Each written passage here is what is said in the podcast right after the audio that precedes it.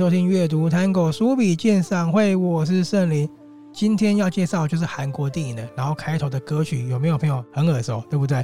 因为一样来自朴智英的《成年礼》，这个真的是当年我学生时期的女神啊。今天不知道有没有人跟我一样，滑开你的社群软体，不论是 IG 还是呢 FB，被一则新闻洗版，就是呢《黑暗荣耀》之一的大反派朴贤正跟里面的男主角现实生活中交往了。真的是很惊人，对不对？这时候要来个掌声。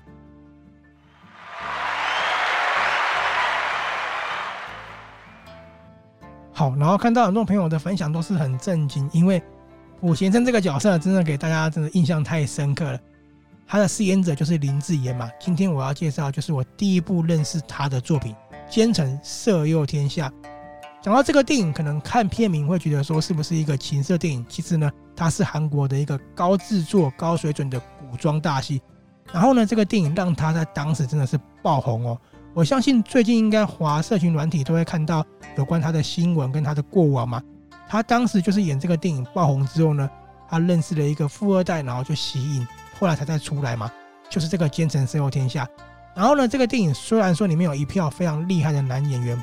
不过林志妍跟另外一位女配角李玉英两个的表现真的是超级精彩的，这两个人完全撑起了整部电影，而且他们两个的尺度都超级大了，有女女的关系啊，然后还有大量的裸露，当然主要是李玉英啊，真的让我看的就是目瞪口呆。可是那个画面真的是超美、超好看的。好，在介绍《奸臣色后天下》之前呢，想跟大家讲一下整个的背景哦，主要是来自于一个暴政彩虹郡史的。彩虹郡史其实它是来自于韩国的一个皇帝叫燕山君，最著名的暴政之一。关于燕山君，他同时也是韩国非常有名，在位的时候呢，最后被废除下位的一个皇帝之一。哈，那他为什么要颁发彩虹郡史这个暴政呢？主要原因是因为他认为啊，宫女跟妓生们没办法满足他的欲望了，没办法满足他的性欲了。好，妓生就有点类似我们常听到的艺妓这样子。不过呢，他就是专门服侍在韩国的皇帝，因为他觉得他的性欲没办法被满足嘛，所以呢，他就下了一个命令，就是组建彩虹郡史，就有很多军人嘛，强行征收民女。这个征收就不分年纪、不分阶级哦，记得有不分阶级哦，所以呢，也有权贵受害的，就连你有没有结婚、你有没有怀孕都不分，只要你是女的，只要你够漂亮，就强行呢被抓到宫中。任凭燕山君玩乐，去服侍燕山君。那这些呢，被找到宫里的女生呢，就被称为运嫔。运呢是运动的运，嫔呢是平安的平。奸臣色诱天下就以这样为出发点去诉说这个故事。我必须讲吼，这部电影它把燕山君所打造的上万后宫的荒淫画面呢，全部展现给你了，真的是非常血脉喷张，而且那个情欲是非常具有冲击力的吼。刚刚忘了说一下。燕山君的燕呢是燕子的燕哈，那个飞鸟的燕子的燕，山就是山水的山嘛哈。燕山君，听说这个电影因为当时尺度实在太大了，在台湾还是经过波折才有办法上映的。我必须讲一下哈，它的尺度真的很大，可是呢，它完全不低俗，更像是一部艺术电影。所以呢，你与其说它是情欲电影、情色电影，我觉得呢，它更像是当年的唐朝豪放女，你们很有文化、很有历史的，只是因为。尺度太大，裸露太多，被模糊焦点而已。吼，这个电影它对我而言，吼，更像是一个韩国的传记电影，因为呢，它完全讲出了朝鲜王朝燕山君时期的故事。燕山君是第十代君主嘛，然后他荒淫无道，剧情就把他所经历的废妃已逝、甲子试货、出败彩虹郡史，到最终引发了中宗反正。遭到推翻放逐的故事，也就是我说他最后被废黜的故事。这部电影作为一部时代的作品啊，所以里面的角色会非常多，是可以预料的事情哦。不过这个电影不论在角色之间的故事阐叙啊，还是呢人物的塑造上，都非常的鲜明。而且呢，它透过几个要角就可以让你知道说整个韩国一个历史的脉络。当然，我是靠这个电影再去查询资料的啦，并不是很熟悉韩国的历史，所以如果有更熟悉的话，可以再跟我补充一下。好。塑造人物角色嘛，所以它里面的主要角色呢，在这几个人身上，奸臣任宗载跟任世宏，皇帝燕山君，被称为是朝鲜三大妖女之一的平玉张绿水，还有因彩虹郡使入宫的檀溪跟雪中梅这两个角色，就是林志妍跟李云英演的。为什么叫奸臣？主要就是我刚刚说两个奸臣嘛。同时呢，很有意思哦，他也把那个奸呢换成强奸的奸，也就是一语双关拿去道出这个暴政的故事。好，电影的开头哈，就是以奸臣任世宏跟任宗宰这个父子呢，他们去诱骗燕三军，所引发了甲子事祸。关于甲子之祸，其实它的缘由，我们要再往前推到废妃已逝。乙氏就是任三军的母亲，她被废除了皇位。不过这个我们后段会再继续讲。好，他去清洗异己，清洗一些反对他或者是呢，并不那么听从他的人的一些声音，所以也杀了很多人。同时啊，这对父子因为也想掌控君王嘛，所以呢，就蛊惑他呢去实行彩虹郡使，因为他们认为啊，如果皇帝沉迷于女色的话呢，他们就可以以色欲干政，然后呢掌控大权了。就在任宗宰去掠夺民女的时候啊，突然看到了一位屠夫的女儿，叫做檀溪，只看她一眼吼就被迷倒了。哇，他就觉得太美了，于是他当然不想要檀溪去成为韵嫔嘛。结果没想到檀溪他坚持自己一定要入宫，他要成为韵嫔，要去服侍皇帝哦。檀溪这个角色就是林志妍演的。那另外一派势力呢，就是张绿水的，他同样也是想要用美色去掌控君王燕山君。所以他也安排了一个女生去进宫，就是雪中梅。两个女生呢，就这样子各带着一个不同的故事跟秘密呢，进到了宫中。那他们进到宫中的时候，他们所要学的事情很多。为什么学很多呢？因为要学着怎么样去取悦皇帝，所以就很多有关于一些性的一些调教呢，跟教学在里面，就我们可以看到了。进入了宫中之后呢，就完全踏入这个宫中的荒淫世界的嘛。每一个孕嫔呢，都为了获得君王的宠爱嘛，努力在宫中接受床笫之间的指导啊。因为你知道，如果服侍不好的话，你也可能也会有性命危险的。好，那这个时候呢，其实檀溪也成为了任宗宰他们企图以女色迷惑君王最大的人选之一嘛。檀溪跟雪中梅两个就各自呢为两方势力所效忠了哈，然后呢，同时也被两方势力所精心调教了，就是被任宗宰跟张绿水这两方的势力。不过随着后面的发展呢、檀溪的貌美，以檀溪的表现呢，步步受宠，这也使雪中梅她的忌火中烧。为了赢过他，对于床技上，他也使出了浑身解数，真的是看着都让人家觉得很害羞。雪中梅是一个比较妖艳的一个女生，然后呢，比较妩媚的哈，有点像狐狸的感觉。檀溪呢，她就是一个比较清晰，然后呢，能文能武，而且呢，富有诗意，你就可以惊讶到说，这个女孩。他的背景可是不凡的哈。好，整部电影为什么会有那么大的争议呢？就在于训练，就是呢床技上的训练跟验收，还有调教，所有的运品里面哈，每一幕都非常的妖艳妩媚，然后真的是肉香四溢。有一段真的是非常的精彩，也非常的惊人，就是呢燕山君他已经陷入疯狂了，他要求檀溪跟雪中梅两位女生哦，女女交换，还下令说。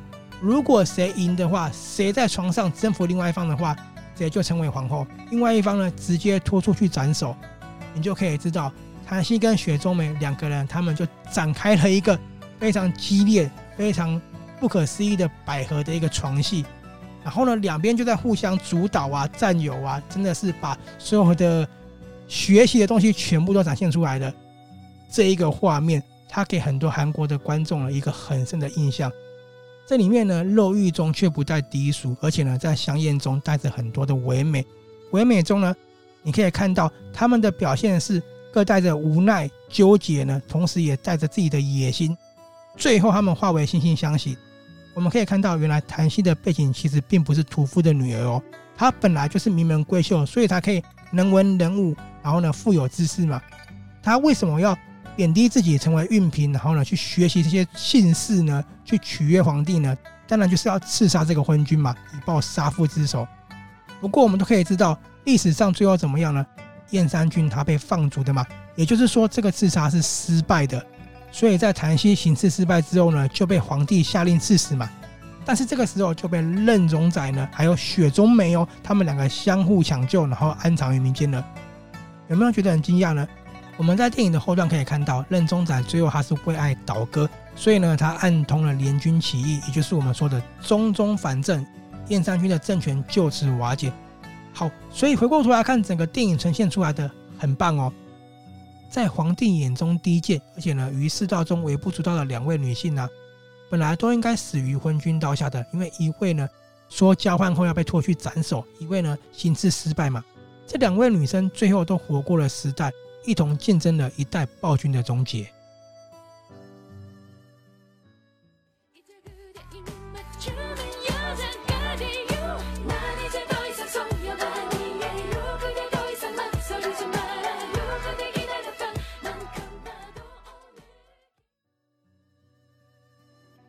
奸臣色诱天下，不仅有华丽的宫廷场景啊，然后呢，入宫之后的相互竞争啊，跟嫉妒啊，还有革命的起义，跟后宫的香艳情欲之外呢，就在两个小时的片场里面，完全道出我刚刚说的历史了。我再重整一下哈，从废妃已逝、甲子试祸、彩虹郡死到中宗反正，整个呢燕山君王时期的一个衰亡。废妃已逝，就是任三君的母亲呢，被废除的王妃，然后呢还被赐死。这段事情其实对燕山君有留下了一个很大的阴影跟影响。甲子试祸就是燕山君宫中进行大量的肃清嘛，同时呢这个部分也涵盖着他呢要为母亲报仇。他认为当时只要有陷害他、破坏他母亲的人，一律全部处以死刑。再呢就是我们说的彩虹郡死嘛，让运平进来，以及最后他的下台中宗反正。片中将燕山君为什么沦落于情欲又暴虐无道的幕幕全部展现出来哦，因为你可以看到他总在难受的时候需要抚慰的时候呢，居然像个小孩一样去吸吮张绿水的乳房的。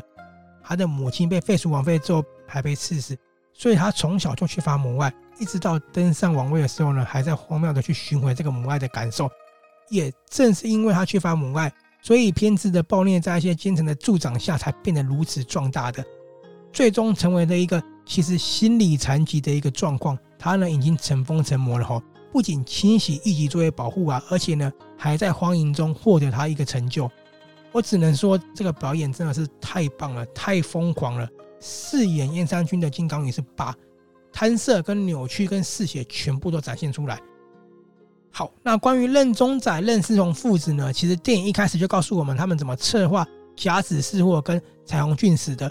不过呢，我们可以看到两个人虽然说是奸臣，但是相较之下呢，任思彤贪生怕死，他的儿子任宗宰呢就极具野心，而且冷酷无情的。直到他与檀溪的相遇，然后呢入宫之后才对他产生迷恋，居然就败在女色之下了。也不能说败在女色啊，就败在于动情之下了。他的野心慢慢的被淡化了，不再那么偏执了。他想要追寻他的所爱。这时候他不仅与父亲反目，同时也因为爱嘛。他跟君王由衷转恨，才暗通了抗军，引发了中宗反正。最后他自己也因为爱，把他的未来、他的野心全部跟着燕山君的政权呢一起陨落了。导演就透过任宗宰一角呢，串起了整个王朝腐败下的浮动不安、暴政下的义愤填膺，还有呢皇宫中的爱恨情仇，很妙哦。奸臣做了主角。只能说朱智勋的表演真的是情感非常丰富，人物的立体真的是非常的生动，跟饰演燕山君的金刚女是不分上下的。林志妍跟另外一位女配角李玉英两个的表现真的是超级精彩，只能说厉害，除了厉害还是厉害哈。我们先讲一下两个个性跟出身都不同的檀溪跟雪中梅啊，一个是视死如归的刺客，一个是花月之身的女子。两个人撑起了片中运平所有的惊人的情欲展现。这两个女性最终离了宫，入了世道，也为整个电影呢增添了很多个传奇色彩。两个女生的表演只能说不分轩輊，但是我必须讲，大部分朋友都跟我一样，虽然说李玉英呢她是女配角，但是她演出的雪中梅基本上是抢走了大家的目光了。那一个腰中带妹，然后呢，溢满自信，可是呢，有时候却又惊恐，像个小猫咪的女生，总是不服输，所以呢，一再燃起嫉妒，相互较劲。她是一个亦正亦邪的角色，亦正亦邪的风月女子，真的让我看得很难忘。而且在片尾最终啊，他有一幕是深情的一笑，那个妩媚已经不见了，因为那个人已经是抛下了身份，抛下了世俗纷争的笑了。雪中梅一角，看到后面你才发现它多么的迷人，而且呢，它是如此坚毅耀眼的。电影的最后呢，还有给你一个很大的彩蛋，因为你在看的过程总会听到慷慨激昂的旁白嘛，他还告诉你那个旁白来自哪里，旁白的声音来自何人的。哇，真的是一个令你想象不到的一个彩蛋，而且呢，旧朝的终结如同过往的历史一样已成洪流了。随着经历的人们传颂，我们听着呢，时而感伤愤慨，可是呢，又听得津津乐道。最后在听或谈论的过程啊，留下一抹微笑，历史顿时是不是变得栩栩如生了？因为说故事的人、听故事的人、存取故事的人、有故事的人们，永远不会凋零。奸臣色诱天下的故事，最后新政上朝了。可是新的奸臣上位，腐败呢，如同旧时代的遗留产物，继续传承下来。不知道被斗倒的奸臣们还活着是作何感想呢？而权力终究是依附于庞大财富的道德游戏。如果君王都玩不起了，何况是这些平民跟弄臣人？奸臣色诱天下，我给他的评价真的是非常高。我录这集 podcast 的时候，因为收集了很多资料，然后呢，一时同整呢也不是的那么好，所以讲的有点七零八落，再请大家多多包涵。不过我们粉丝团的文章写的比较完整哦，一样，只要在阅读 Tango 打上“奸臣色诱天下”搜寻就会看到了。也别忘了哈，给我们点一个赞，跟留下你对这个电影的感受。上次有朋友哈，一个网友跟我说，这个电影他也很喜欢，我们就交流了片中喜欢的桥段呢，跟演员。林志妍表现绝对跟你看《黑暗荣耀》是不一样的，甚至我觉得他在这部片里面更美更美，所以真的有空的话可以去找这部来看哦。好，我是阅读糖果书比鉴赏会的圣灵，今天就介绍到这里了。最后老样子，在开头的歌声，五字音的成年礼跟大家说再见了，我们下次见喽，拜拜。